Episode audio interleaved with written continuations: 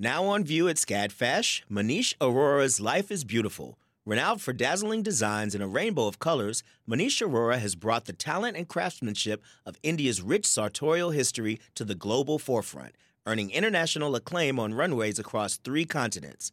Designing in India since the 1990s, Arora's glittering garments celebrate extravagant expressions of self through varied materials, techniques, and silhouettes in a triumphant union of Western and Eastern aesthetics adapted to today's multicultural society with a touch of humor. Find out more at scadfash.org. Support for WABE comes from 100 Miles, a nonprofit committed to preserving Georgia's 100 mile coast. Protecting this critical coastal ecosystem takes all of us. Watch the stories of the innovators and future leaders who help keep our coast flowing at ourgeorgiacoast.org.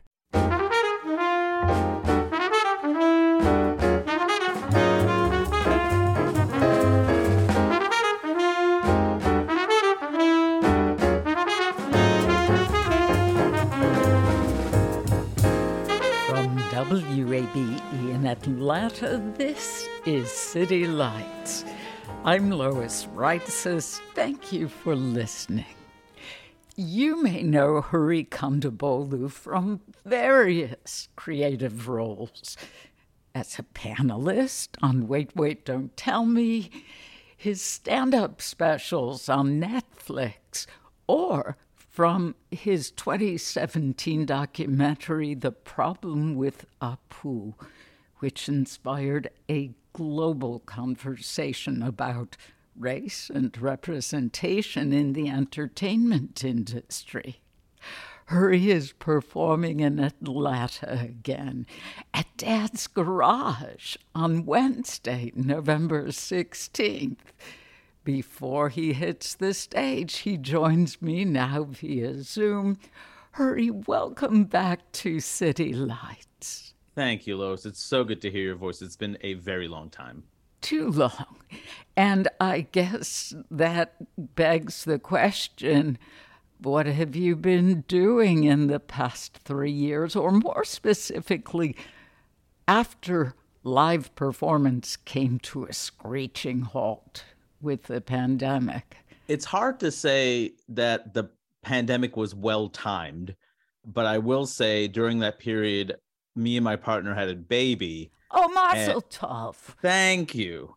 And you know, it, it's it's a weird thing when you're surrounded by so much sadness and death, loss, and you're bringing, you know, life into that. It is a very strange uh, feeling, and you know, we got so much love from people which I think generally happens when you have a child, but I felt even more so just because there was so much sadness and bad news every single day. And we were, you know, I say we were pregnant, but she was pregnant. Uh, I was there uh, during, um, you know, we were in New York City, March 2020. So we were in the middle of it. So, you know, it, uh, it was a, a kind of an incredibly hard experience. We have this wonderful human being and, you know, I since I wasn't traveling, I got to spend basically every day of my child's life with him for that first year. Oh, he was born in March? He was born in August oh. of 2020. So we were, uh, we I keep saying we as if I really had, uh, I had a role. You a, did? A limited role, but, you know, Joss was pregnant during the heart of it. And so it's hard, again, it's hard to say anything positive about the pandemic, but I did experience what I believe they call in other countries they refer to as paternity leave, where I get to spend every day for that first year with my child and got to be part of you know that experience and I already knew that we should have paternity leave and maternity leave in this country but that experience of spending all the time the idea that I wouldn't have been able to or a parent in general wouldn't have been able to because of work in this country is it, it's even more upsetting now that I experience what it's like to actually have that. Oh, and not only is that marvelous for you and your family, but it also reveals your origins as a political activist. Uh, there are people who may not know that uh, you have a master's in human rights studies from the London School of Economics. Yeah, a lot of money was spent, Lois, before I agreed to a career that was so unstable. Well, but it, it, you know, that activism, being an immigrant rights organizer, it certainly informs your work. Yeah. In your stand up, you never shy away from discussing race or stereotyping. I marvel at how you craft stories and arrive at punchlines that are hilarious but poignant and really hard hitting at the same time. Is it as fluid a process as it seems in your work? Um, huh, is it as that's a really good question. No, it's you know you know that's not always true. Sometimes you get super lucky and you get lightning in a bottle, and you say something on stage and the words come out and they pour out and it's perfect. And a few tweaks here and there but you've somehow either improvised or come uh, uh, have come up with something that doesn't need a lot of work.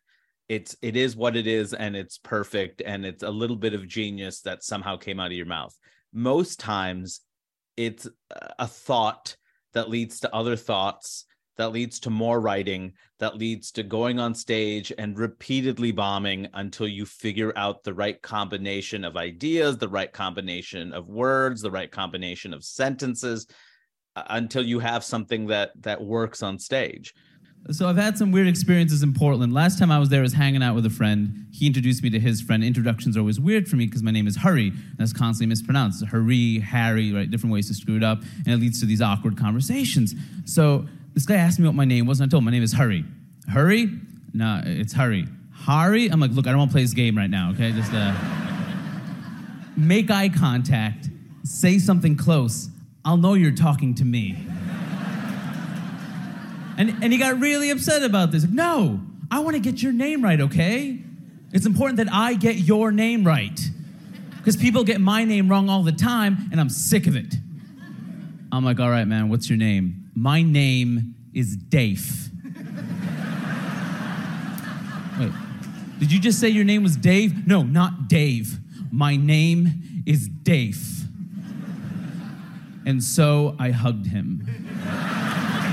Yeah, I, I did.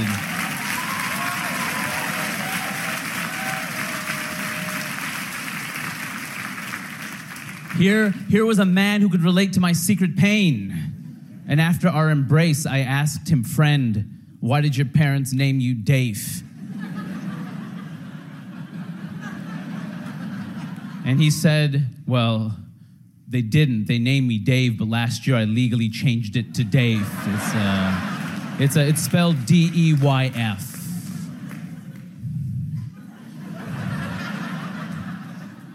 No. That is not my problem. That is a much different problem. That is a much larger problem. That is clearly a Portland, Oregon based problem. Don't pretend. I, you know, I think there are comics who they just have that natural gift. Everything that comes out of their mouth sounds perfect, like it's a joke. And I have moments like that, but for the most part, you know, I pride myself on putting the work in and trying to find new and different ways to be funny, to come up with a new structure for a punchline, to try to keep the audience off guard. So I wish it was that fluid, but it, it's a lot of stop and start. And sometimes, you know, I go through, I don't throw anything away. I have every notebook pretty much that I've written in since I was 17 years old. And every now and then I'll go through old books from a decade ago and I find a thought that I wasn't ready to really delve into at that age. It was like a thought, but I didn't have enough life experience, and now I'll I'll dig into it now, and I, I get somewhere that I wouldn't have gotten otherwise. So I mean, that's the the wonderful thing about comedy is that it looks really fluid, but it's actually like for most of us like a really painstaking process and a great deal of thought. And at least for me, I never throw anything away. I feel like if I thought of something, there must have been some validity to it. If I if I felt so strongly at some point, let's dig in and see what what else is there.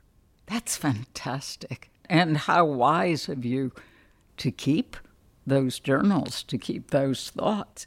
So, look, it's part of your art making it sound fluid and simple, but uh, Yeah. of course, it takes arduous planning and, and crafting of the stories. I gotta say, I want to thank you for turning one of my rants, although you could not possibly have known, you turned one of my rants into a fabulous stand up routine. Why does white chocolate exist? But you, Hari, of course, turned it into something pointing out the inherent racism.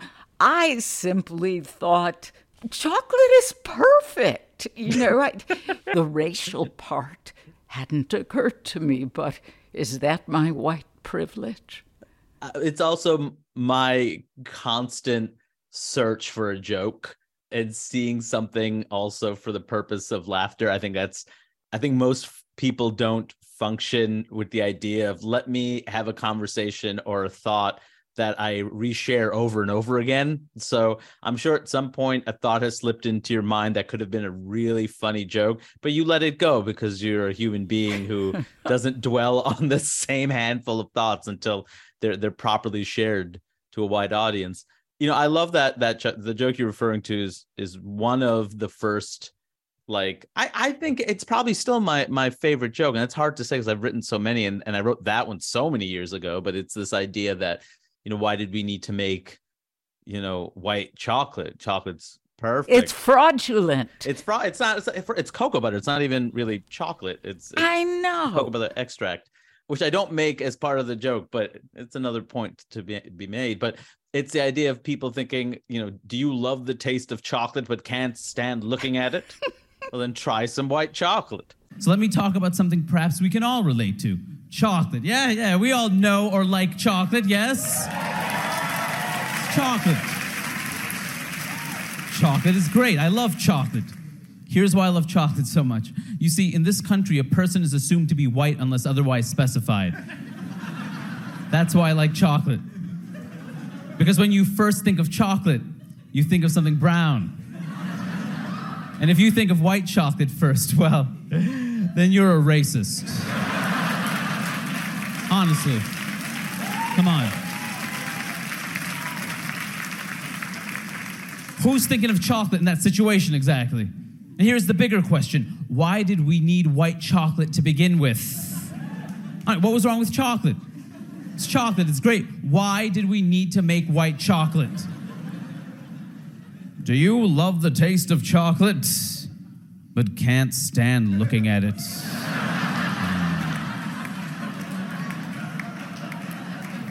Well, try some white chocolate, huh?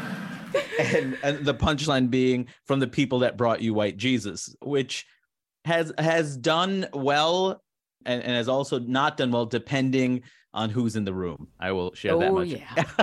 but you And I would think also the region. Oh yeah, I mean it. It's you'll be surprised that there are times where you go to a city and people love it, either because you know it's it's a group of people who've been dying to hear the kinds of things I have to say, or sometimes it's funny when you go to a town where you don't get that much live entertainment, even if the audience doesn't necessarily agree with you on a lot of things, they're just happy you're there. Mm. Like they will enjoy their night because somebody came here and is talking to us.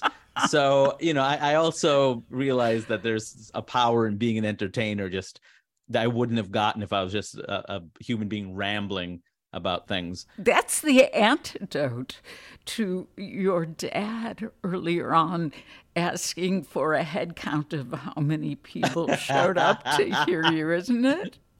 It's like, Dad, you don't understand. It's not about the number of people. It's the impact I'm making and the quality of the laugh is what I say when I want to feel better about 20 people in a 300 seat auditorium, which luckily has not happened as much as it used to. Um, but No, I would think not. but I will say, you know, it has been interesting, you know, since it's hard to say the pandemic ended. But you know, since we've started performing again and, and resumed some of our our previous life's activities, it is interesting to see how ticket sales work, at least for me now, because you know, I, I, historically uh, I've generally sold a lot of tickets ahead of time. People who are excited to see me finally come to their town or come back after a while, and you know, it hasn't been that many pre-sales of late, which I, I find kind of strange. And I get worried, like, have I lost it? Have people lost interest? And then I get to the show and it's packed. And apparently, people don't buy their tickets until the last minute now. Because what if they get sick? You know, what if something changes? What if I get sick? And it's kind of interesting to see that, as well as, you know, if there is any type of audience that would either wear a mask or be extra cautious at a show, it would be my crowd. yes. Which unfortunately for the comics who are anti-mask, anti-vaccine, their shows sell out immediately because nobody cares about anything. Like no one's worried about the consequences, so it's easy to buy that ticket. My fans, being thoughtful, cautious human beings, tends to work in my disadvantage in this particular scenario because it means that there's always a risk that you know people have to back out at the last second. But you know there's worse problems in the world and i do i do not mind people wearing masks in the audience. I, it just means that you want to have a good time and not feel guilty about it. And you can still hear laughter through masks. You can which worried me and would have worked as a wonderful excuse if shows didn't go well but uh, no it, it, you can and you know you lose a little bit of the smiling and all the little things but i can still hear the laughter. I know people are happy and if they're not leaving their seats that's probably a good sign. I don't think you need to worry about that. I'm still back on white chocolate and its fraudulence but part of what really landed as a shock for me is, I guess, because my love for chocolate goes back to infancy. I always associated the color of it with something so special and good. And it was shocking, eye opening to think whoa, are there people for whom the color brown immediately conjures a horrible reaction. Homeland Security would be one group of people I think that the color brown would probably bring up a negative reaction if history has shown us anything. I mean, what I love about that joke, I mean, part of it is really, I love the fact chocolate is brown and is the first thing people think of. When they think of chocolate, they think of something that is brown and is the positive thing. And in America, when you see, you know, the quote unquote average American being discussed, no one is thinking of me. No one is thinking of an Indian American. No one is thinking of a person of color. Most times they're thinking of, a, you know, a white person. And what does that white person think and a white person's experience? And the default American, despite it, the great diversity of this country, ends up being white. And that's why chocolate, in part, is something I love so much because you can't help but think of something positive and brown. You know what I mean? That is a wonderful thing. And cardiologists tell us now it's good for us. Oh, yes. Though, uh, isn't it dark chocolate they say is good for us? Yeah, but other than white, which as we know is fraudulent, I never met a chocolate I didn't like. so there. If you are just joining us, this is City Lights on WABE. I'm Lois Reitzes speaking with comedian Hari Kondabolu. He'll perform at Dad's Garage this Wednesday evening. Hollywood and the entertainment industry at large have a long, ugly history with stereotyping. It's been five years since you created the documentary, The Problem with Apu, about a character on the animated comedy show The Simpsons. For those who may never have seen it, Apu was an Indian born man with a thick accent and negative stereotypic traits he was given in the show. Hari, would you talk about the impact of this film over the past five years? Yeah, I absolutely can. It's funny, you know, I made this documentary. The issue of Apu being a stereotype, you know, that that wasn't new to me. Growing up, it was quite obvious, like, oh, this, you know, this character is doing a crude impression of my parents, essentially. And you know, when I was a kid, I didn't mind it because we didn't have anything else. And if you're hungry, you take crumbs, right? So that's basically you know what it was. And when you start to realize oh this is all we have is this one character you know that definitely gets old after a while. You know i did a piece on my old uh, friend w. Kamau bell's show totally biased where i first kind of discussed the idea of apu and i remember when i was writing the piece i wasn't sure if it was all that interesting just because i'm like yeah but people have talked about Apu kind of being built on stereotypes for years, right? And, and I remember Kamau telling me, no, your community has talked about that. That's not something mainstream America thinks about, and which was kind of eye opening. And when that piece was made, which was it was just a short part of the longer piece about South Asian representation, that part is the part that popped that people brought up a lot. And so and it became clear that there was more meat on the bone. So I made this documentary to talk about the history of this character and how you know it, it fits into this larger uh, history of minstrelsy against marginalized people in this country you know i'd start with like the black community blackface things like that and it kind of falls in line a weird hazing period that you know marginalized people have to go through with their representation in this country before finally they get seen in some way ex- they get accepted into the mainstream? And so i make this documentary you know I, I, I make it as funny as i can. It's kind of a 101 for me you know like it, it wasn't nearly as like thoughtful or in depth as i'd like it to be but you know it was on basic cable and my thought was this is something that people don't know about so you got to kind of start from scratch I didn't think it would make much of a dent considering it was a 45 minute documentary on truTV um, that was hard to access online at the time. It's now available on HBO Max if people do want to see it. But when it came out in 2017, it was hard to find. And the thing I realized is people don't need to see, read, or really consume a thing to be able to have an opinion on it and criticize it. And what that led to is just the trailer of the film led to people saying, things like why does everything have to be racist? We live in this politically correct society. Now apu's racist. How come nobody said anything for 30 years? And it's like well nobody asked me because i was seven. You know what i mean? Like if we if there wasn't the ability for us to speak in the public eye as as as south asians for quite some time. And so i make this documentary. A lot of people see it. A lot of people don't but it's written about in you know press all over the US and all over the world because I discovered how far the the reach is. So you have people writing articles about this about this documentary in places where the film is not available. You know, throughout South America, for example. I got so many death threats in Spanish and eventually Portuguese when I got to oh, Brazil. Oh, wait, I thought you were going to say they were cheering. No, no, no, no, no. It was it was a lot of I mean, I still get one or two hate mails a week, and it's been five years.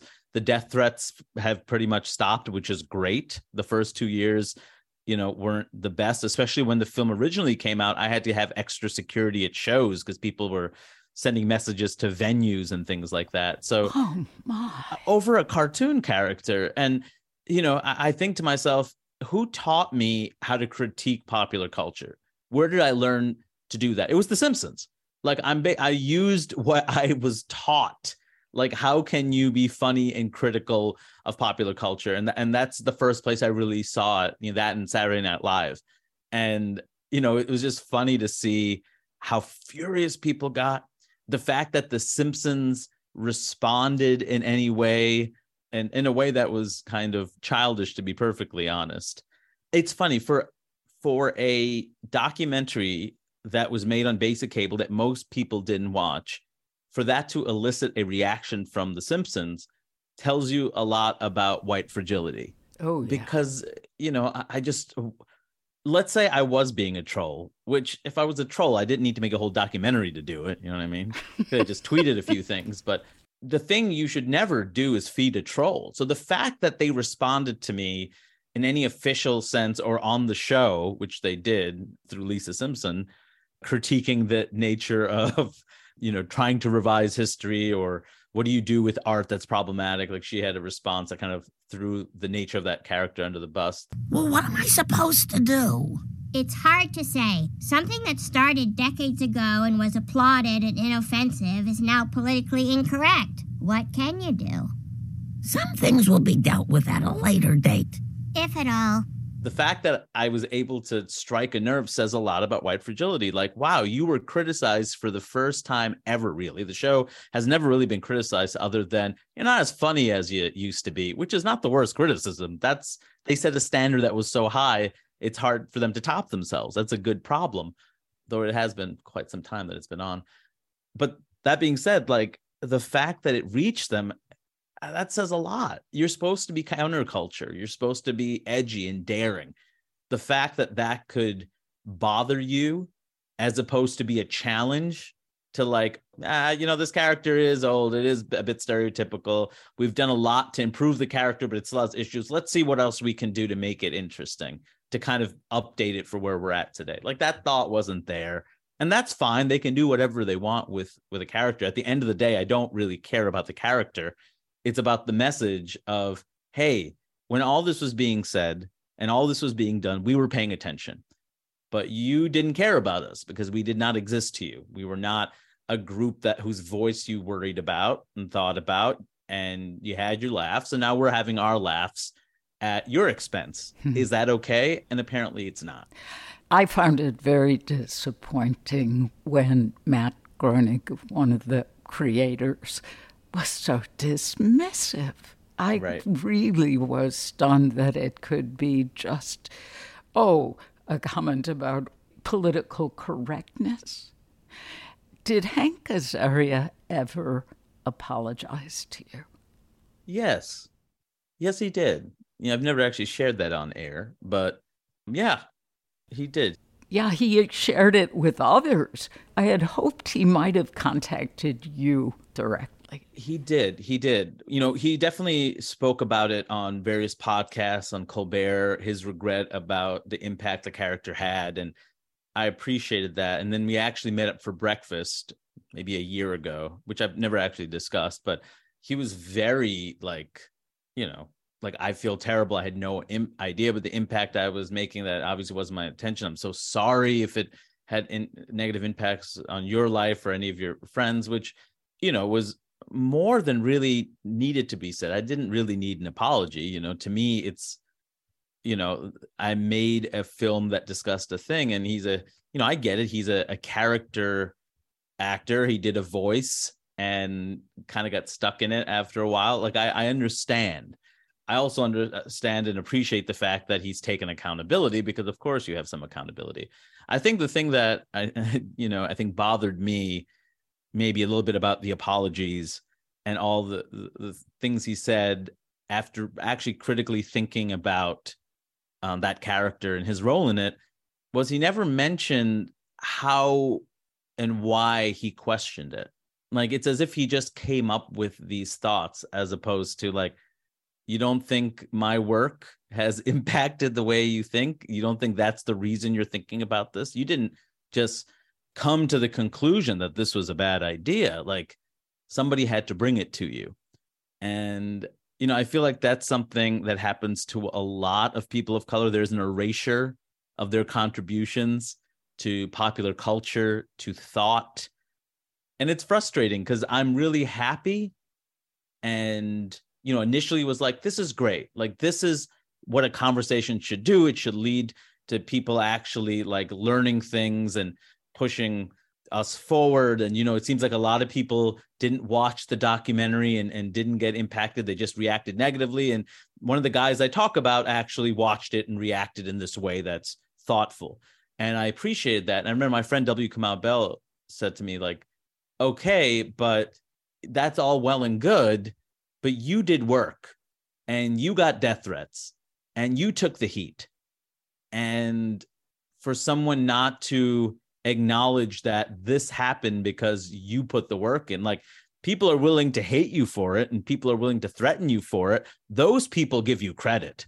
But the people who like it's positively affected or who you know made major changes in their life like hank azaria you would think you know i would do i, I was do at least a tip of the cap. Because i also think that would have meant a lot considering all these people are threatening me.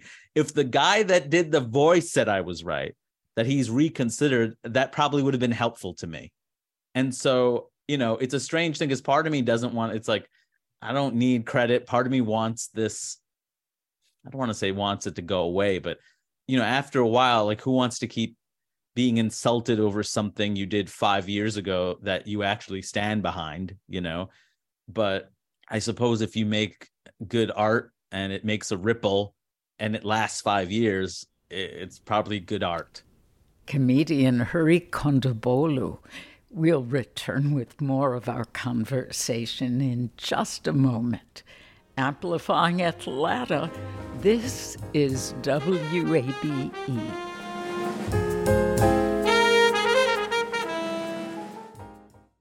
The field of mental health counseling is growing rapidly, and Richmont Graduate University can equip you with everything you need as a licensed professional counselor while integrating your faith into your clinical practice. Programs are offered in Atlanta, Chattanooga, and online. Apply today at richmont.edu. That's R I C H M O N T.edu.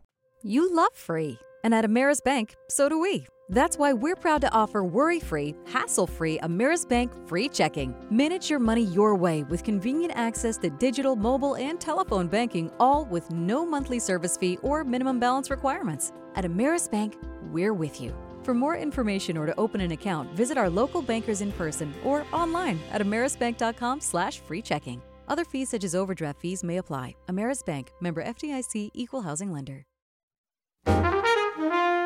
This is City Lights on WABE. I'm Lois Reitzes. It's Great to have you along.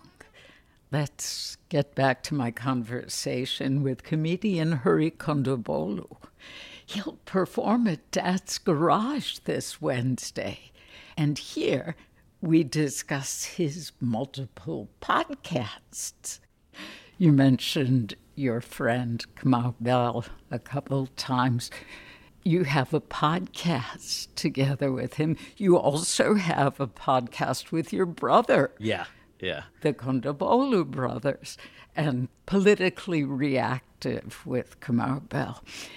Why did you want to bring that back in 2020 after a three year hiatus? I mean, we brought it back around the time of the the election. You know, the the original idea of the podcast was a one year election covering what we thought was going to be, you know, the Hillary Clinton election. Like, you know, it was a historic time. It was a very big transitional time. We wanted to cover stories. And to us, it was like, okay, we let's see how much further we can, you know, shape this progressive movement. What is happening? We've made some incremental progress under Obama. What else we can do? And it seems foolish now. You know, I don't think a lot of us realized what we were actually up against.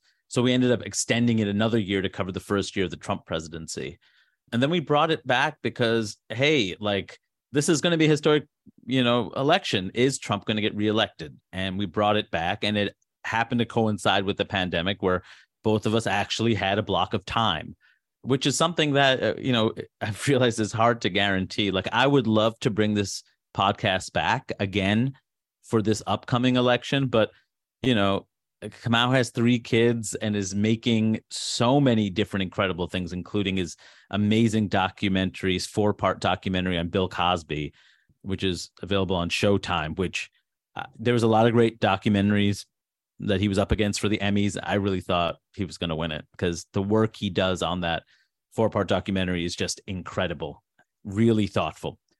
And also, you know, selfishly, I would love to have our podcast back because I miss talking to my friend every week you know, it's hard. Your lives, you know, it's not like a decade ago plus before we had kids. You know, now, you know, things are busier and and harder. And success is wonderful. It also brings less time to talk to the people that you love all the time. And so that was an excuse for us to hang out virtually every week. And I miss that terribly. In addition to having really good conversations and talking to incredible guests, not just about uh, the issues that were in front of us, but kind of like what are the long-term impacts of things? Or let's talk about gerrymandering things that would seem very boring. How do we make those topics interesting? And to know that you know our podcast has been used in college classrooms for example to explain concepts is incredible because that's not why you get into entertainment. You don't expect to be studied and i feel privileged that that and the documentary and my stand up has been on curriculums you know that's not how I imagined it going down, hmm. but I'm grateful. With good reason. In the final episode of Politically Reactive, you and Kamau, listen to me, I'm talking about like he's my friend. you and Kamau Bell discuss mistakes you made in this series, and that's so admirable.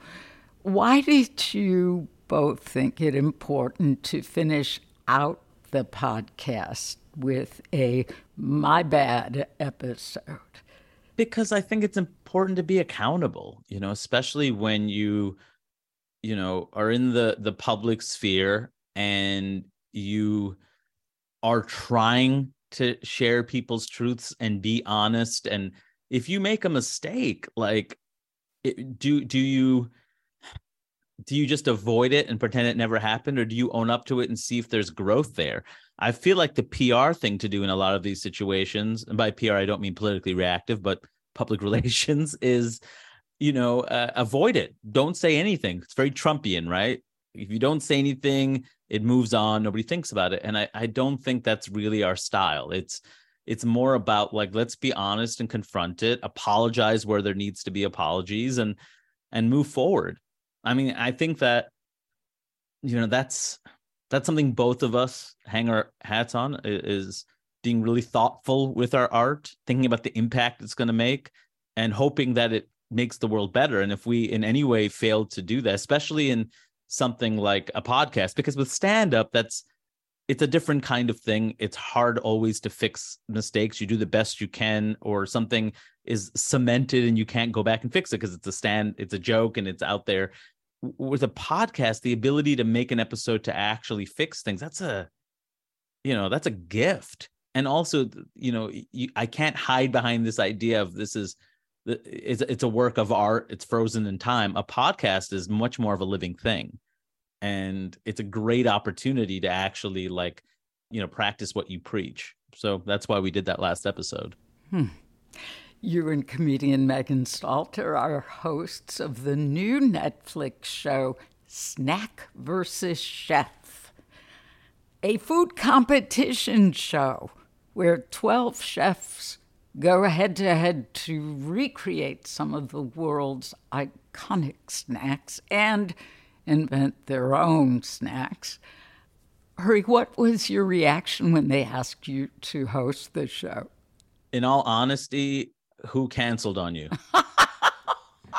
who said they couldn't do it last minute? Aww. Just because, you know, I am so used to the offers being made to me being very much about politics and race and it, you know which is nice but it gets frustrating because i'm also a good comedian like i'm a, a strong writer i've done this for 20 plus years like i know how to do comedy i know how to be on camera I know how to read a teleprompter well. Like these are things I've had to develop over the years. And it's like, you know, I have skills that can be used really in any setting. But I don't think people necessarily have always thought of me as as a person who can do those things because my material is what it is. It, it has a really strong point of view. I think people sometimes forget it has a strong point of view, but there's also lots of skill involved and structure and writing and thought that that works in other spheres. So when I got this offer, I'm like, wow, this is this is just a fun show. There is no greater meaning here. It's it's just a fun show to have. It's just to have fun, and you know, I was thrilled. And I think in my 20s, maybe I would have scoffed at it, like, no, that's not what that Lenny Bruce wouldn't do this. You know what I mean? This is this is not what George Carlin would have done once he became a politicized being. And it's like, what, you, what am I talking about? Oh, he would have done it when he got the munchies. Yeah, right. I take it back, Lois. You're absolutely right. Didn't think about it, but you're absolutely right. Oh, well, you know, I don't sell yourself short. You probably would have seen the redeeming social value of maybe saying that potato chips are the perfect combination of fat, starch, and salt. Oh, there's definitely a lot of discussion of that. I mean, that's that's one thing that's really fun about this is you can only take yourself so seriously when it's talking about snack food, right? Because that is something that's relatable to everybody. Everybody has their things they enjoy, and it's kind of universal, regardless of whether you're a kid or an adult. There's a mix of nostalgia and oh my god, I love these things. And it, it really, you know, we made a really fun show. Meg Stalter is an incredible force of nature. If you've seen her mm-hmm. on uh, the show Hacks on HBO Max, yes. which is she's the the assistant, the agent's assistant, incredible. And you know, getting to work with her was so fun because we're so different, yet there was such a nice chemistry. And you know, I don't think I was exactly the straight man, but I do think more so because you know, I feel like I'm I'm good with structure and I'm good with jokes, but you you know, I also know that Meg is someone who needs to be given a bit of free reign because what she can do with space is unbelievable. With the room to just invent, like she's such an incredible performer, and we had a blast co-hosting this. You know, and we had two incredible uh, judges and Helen Park and Ali Bouzari, who are chefs who were able to actually, you know, break down the science of the stuff we were eating and also how the industry, the snack industry works. So, you know, it's a fun show. You know, it's a family show. It's definitely something I would love to do again. Comes out on Netflix on November 30th. I hope people watch it. It's it's I don't think you're going to leave it being a different human being, but I do think you'll leave it in a good mood. And hungry. And, hungry. Yes. Absolutely. Do you think that the brownie is the perfect food? Oh. I do. I like brownies. They've never been my number one. I'd always, you know, a cookie or a piece of cake has always been my preference. So a uh-huh. brownie, especially a blondie, which I realize might be sacrilegious and maybe hypocritical considering my discussion of white chocolate earlier, but a blondie is an incredible invention. I I absolutely love it. Comedian and podcaster Hari Kondabolu. When we come back, Hari discusses his recent visit to the White House. Amplifying Atlanta, this is 90.1 WABE.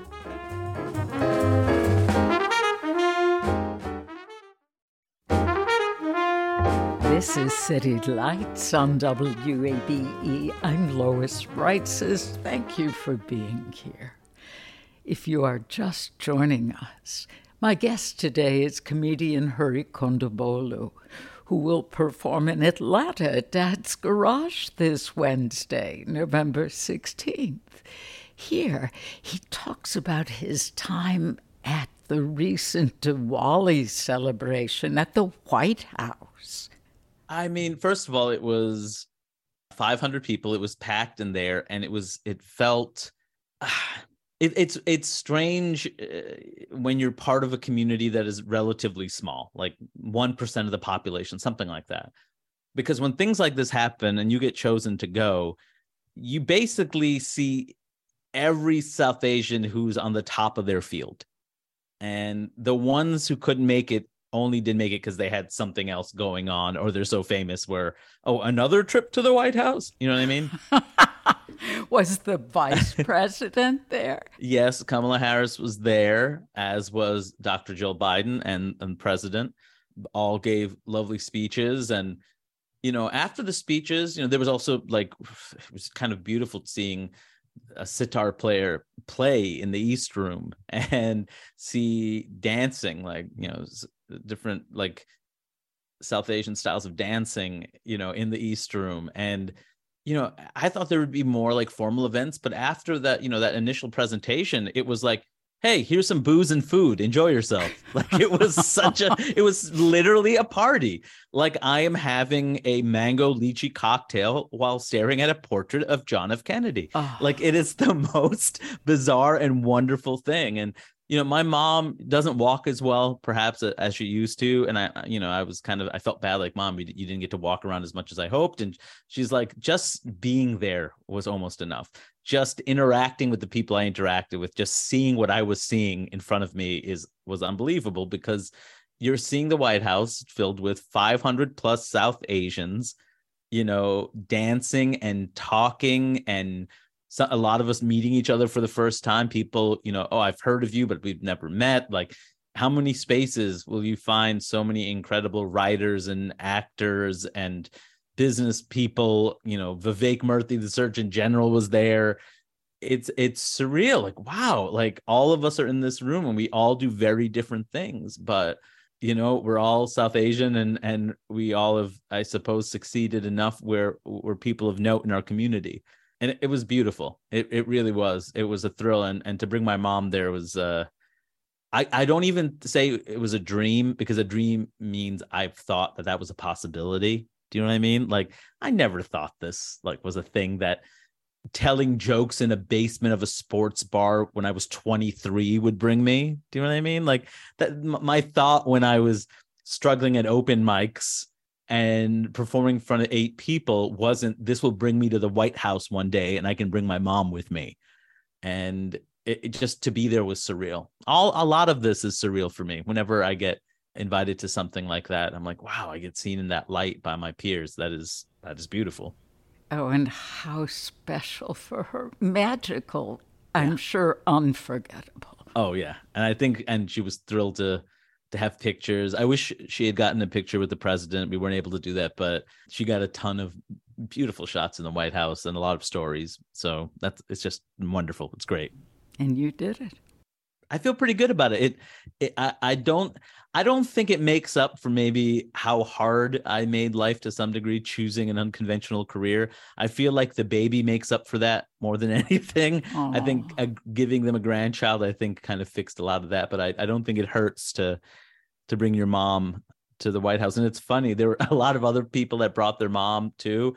And I was thinking, are they all kind of in the same thing of like, all right, see, it all paid off. me me being an actor paid off. Me being an activist paid off. Here's the proof. Here's the White House. Yeah. I love it. Many of our listeners know you from your work on the NPR News Quiz Show. Wait, wait, don't tell me. What's special for you about being a panelist on Wait, Wait? Oh, the chemistry, with the other panelists you know it's not always the same lineup but sometimes you get lucky and you you find a group of people that just really gel well i had a great time the last show i did this last week it was with uh it was me Maz Jobrani, and Karen Chee. We were three comics were the panelists, and we had a blast. Like you know, you, you never know how it's going to go. The time before it was me, Dulce Sloan, Tom Papa, also a, an absolute blast you know that's great peter sagal is just brilliant like he is such a good host and i learn watching him every week he's so quick it, it really is a, a team show all right alex for your next quote here is one of many enthusiastic reactions to an election that happened this week in europe this will end in catastrophe yes that was a foreign minister in spain talking about the election of the fascist leader Giorgia Meloni as prime minister of what country? Italy. Yes, that's right, Italy. Ding. It's a me, a fascism. Giorgia Meloni.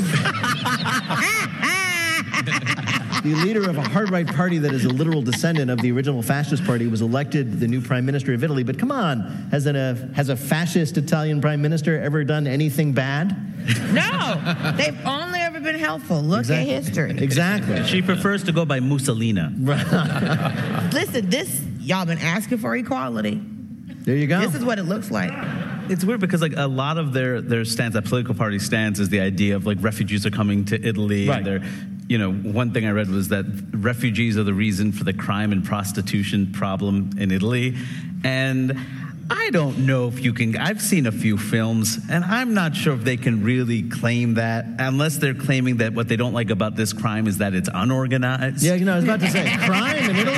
Like, no one, really... no one associates criminals with Italians. What are you talking about? Like, there just isn't a hierarchical structure to this crime. No, I know, I know. you know it, there's not much preparation you, you hope that you follow the news enough to be able to come up with stuff but really it's about being funny on the top of your head and you know the thing that's probably my favorite thing is the is the actual live show because what people get at home obviously is somewhat censored and we have to take certain things out but if you do go to a live taping which i strongly suggest you do at some point there are so many things that are incredibly funny that we cannot put on public radio. and it is a delight. I think the crowd is always surprised because I'm like, oh my God, like that is not going to make the edit. And we will tell the audience that was for you. That will not make the edit. But real like we have so much fun. It is a blast every time. And you know, they have this incredible new theater that they're doing the show out of called the Studebaker, which oh, it's like taping a, a stand-up special every show. So much great energy wonderful crowd. It's a privilege to be on that stage. So uh, I feel really fortunate that I'm a regular panelist now. Comedian, podcaster, and wait, wait, don't tell me panelist, Hari Kondabolu. He's performing at Dad's Garage this Wednesday, November 16th. And more information is on our website, wabe.org. You've been listening to City Lights, our daily exploration of arts and culture. Tomorrow at 11 a.m., we'll hear about the upcoming celebration of Indigenous culture, the First Voices Festival. Plus, Zach Harrison, founder of Fresh Harvest tells us why the Atlanta based home delivery company focuses on locally sourced food. If you missed part of today's show, you can catch up on our website, wabe.org slash citylights. There you will find our complete archive of interviews, so you can listen to City Lights on your schedule. City Light senior producer is Kim Drobes. Our producers are Summer Evans and Janine Etter, and our engineer is Shelley Canavy. I'm your host, Lois Reitzes, and we want you to connect with City Lights on social media. We're at WABE City Lights on Facebook and Instagram and you can follow me on Twitter at L O I S R E I T Z E S. Thanks for listening to WABE Atlanta.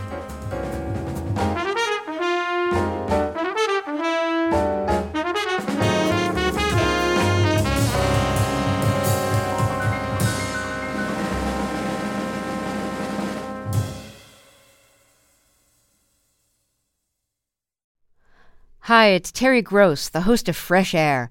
We bring you in depth, long form interviews with actors, directors, musicians, authors, journalists, and more. Listen to our Peabody Award winning Fresh Air podcast from WHYY and NPR. Have you donated to WABE yet? I know you've heard us talking about why it's important, but it doesn't have to be this big decision. You can give at whatever amount fits your budget. It can be a spur of the moment thing you already get so much out of public radio, so just go for it. Visit wabe.org/donate and become a member right now. And thank you.